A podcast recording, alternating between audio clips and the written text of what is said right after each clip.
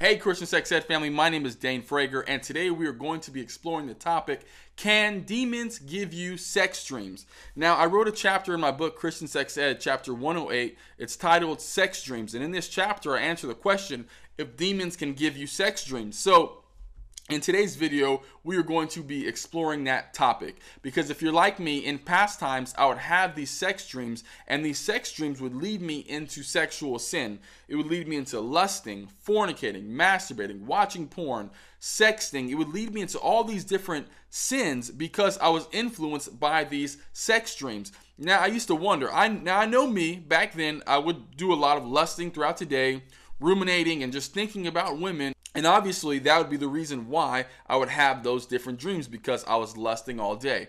But there were some dreams where it felt spiritual. It felt like a spiritual attack. It didn't seem natural. I felt violated, as if hell was attacking me. So I started to wonder, could there be a reason other than myself as to why I was having these sexual dreams? And let me tell you, sexual dreams have a lot of power in them. They have the power to influence an individual into making sinful sexual decisions. And it does this by giving you a taste of your wildest fantasy in an altered state of consciousness. Um, these dreams make it feel as if it's real, like it's real life. And it's really the closest feeling to reality that some may ever get. In my book, I said, it's hard to experience the orgasmic high of a wet dream or a sex dream and not be affected by it when you wake up. These dreams can then dictate your conscious actions and give birth to ungodly sexual behaviors, curiosities, curiosities, fantasies, and explorations. But what's the reason behind these sex dreams? I then also surveyed some followers on Christian Sex Ed, and I asked the question, has a sex dream ever led you into sexual sin? Over seventy-six percent of my followers, over so in other words, over seven hundred sixty people responded, yes, sexual dreams had led me into sexual sin. And I received a lot of messages um, just from people wanting to know how they can get help and what was the reason for these dreams. So I did some research and I began to find out that these dreams are not just you. Sometimes these dreams are actually attacks from the enemy. And for some time, I, I could not find any scriptural evidence proving that these dreams are from demons, until finally I came across a passage in the Bible that shows me that demons can in fact give you dreams. And I found this out by looking in the life of Job. There was something that one of Job's friends said that made me realize demons can in fact give you dreams. So a little backdrop about what's going on with Job. First, the Bible, and if I look to the side, it's because I'm checking out a few notes because I don't want to get anything wrong in all this information I'm going to share you. And I'm reading some stuff from my book too. Um, but first, the Bible shows us and tells us that Job was a righteous person and there was no one on the earth like him. But for the betterment of Job, God allows Job to go through some horrible, horrible things. He allows Satan really to attack his life, not kill him, but attack his life. In doing so, Satan kills some of Job's servants, his children, his livestock. He hits him with painful boils and really leaves Job in a state of tragedy, hoping that Job would curse God. That was Satan's ultimate goal. And so while Satan is, while Job is mourning all that's going on, three of his friends come to mourn with him. mourn with him. And there's something that one of his friends says that gets me to believe that demons can in fact give you dreams.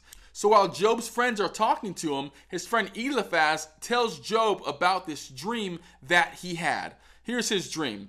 It says, "A word came to me in a secret, a mere whisper of a word, but I heard it clearly. It came in a scary dream one night.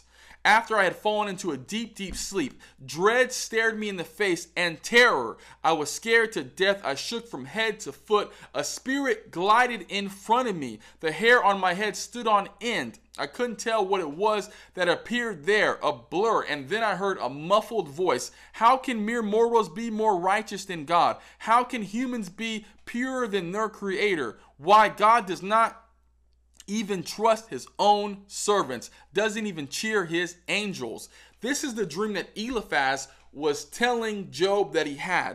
So when we break down Eliphaz's response, we see First, that a word was given to Eliphaz in a scary dream during a deep sleep by a spirit that glided in front of him. This text lets us know that a spirit hijacked Eliphaz's dream and whispered this word to him.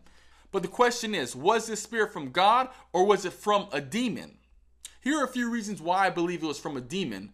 One, there was nothing about this spirit that indicated it was from God. Whenever the Bible talks about a spirit being from God, it's clearly indicated.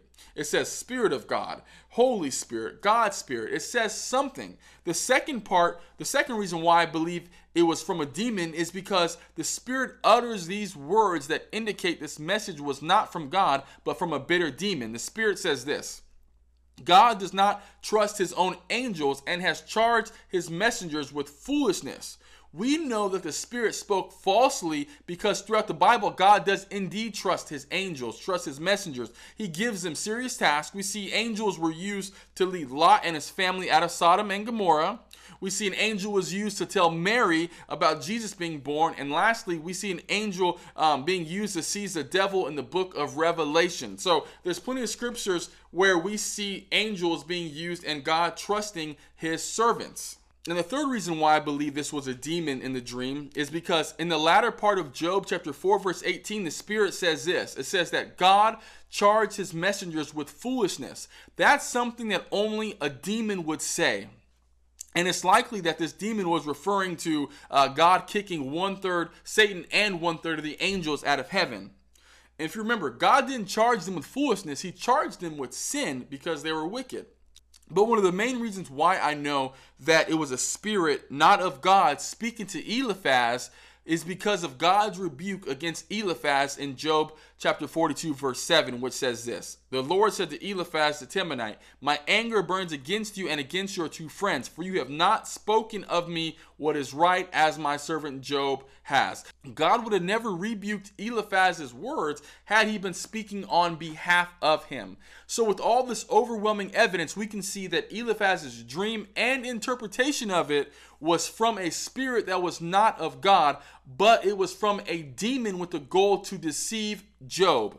How did the demon hope to deceive Job? Simply by having Eliphaz believe that the dream was from God, revealing that Job was being punished because of his unrighteousness.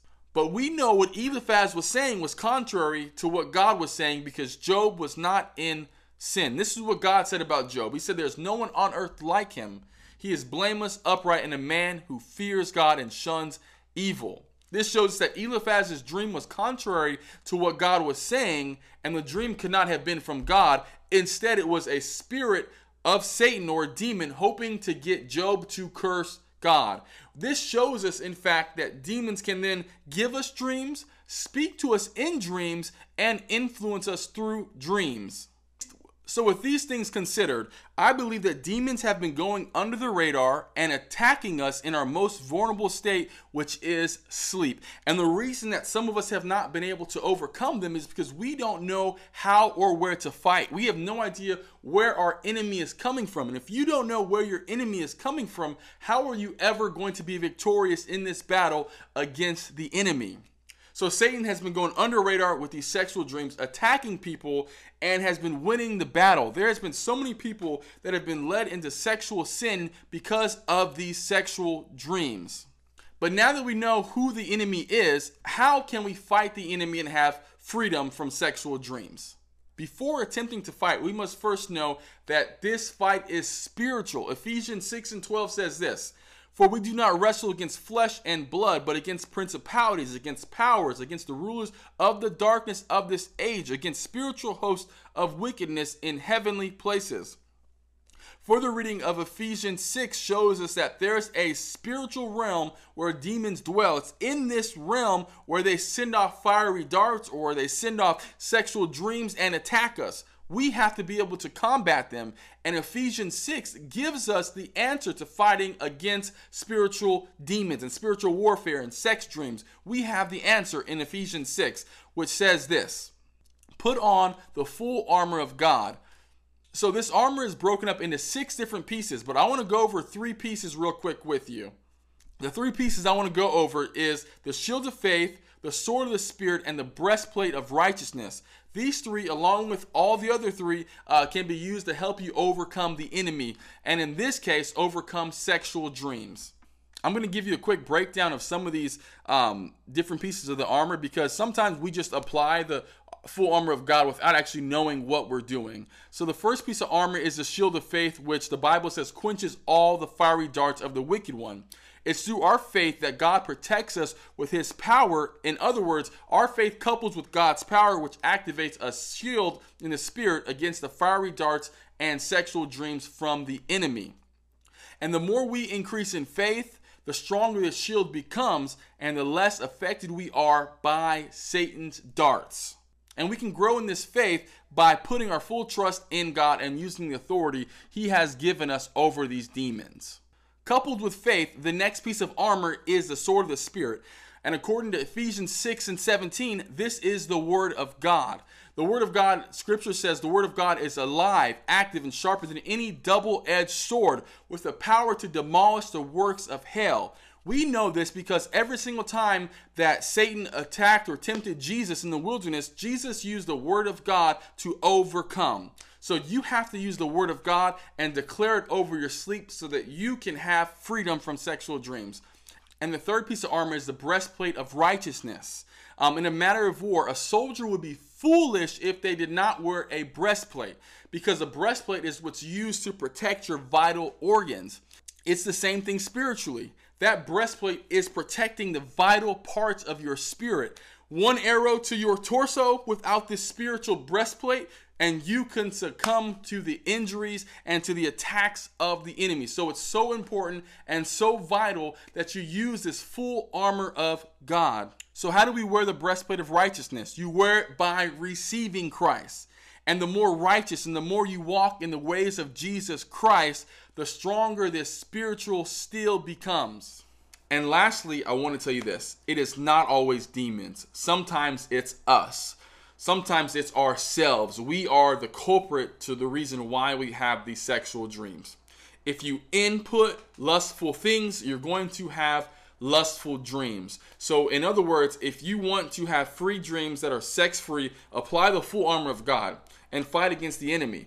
But on the other side, make sure you're reading the Word of God. Make sure you're seeking God. Make sure you're meditating. Make sure you're praying. Make sure you're worshiping, and just fully giving God your entire heart. And it's going to help you overcome these sexual dreams that keep leading you into sexual sin. And don't get me wrong, there are times where you will still have sexual dreams. That's just part of the fallen nature. That's just part of life. But for the most part, you will experience freedom from sexual dreams if you seek God with your entire heart and fight against the enemy. Amen. If you need help overcoming sexual sin, check out my book, Christian Sex Ed. I will see you guys soon. Please like and subscribe to this video and channel. God bless you.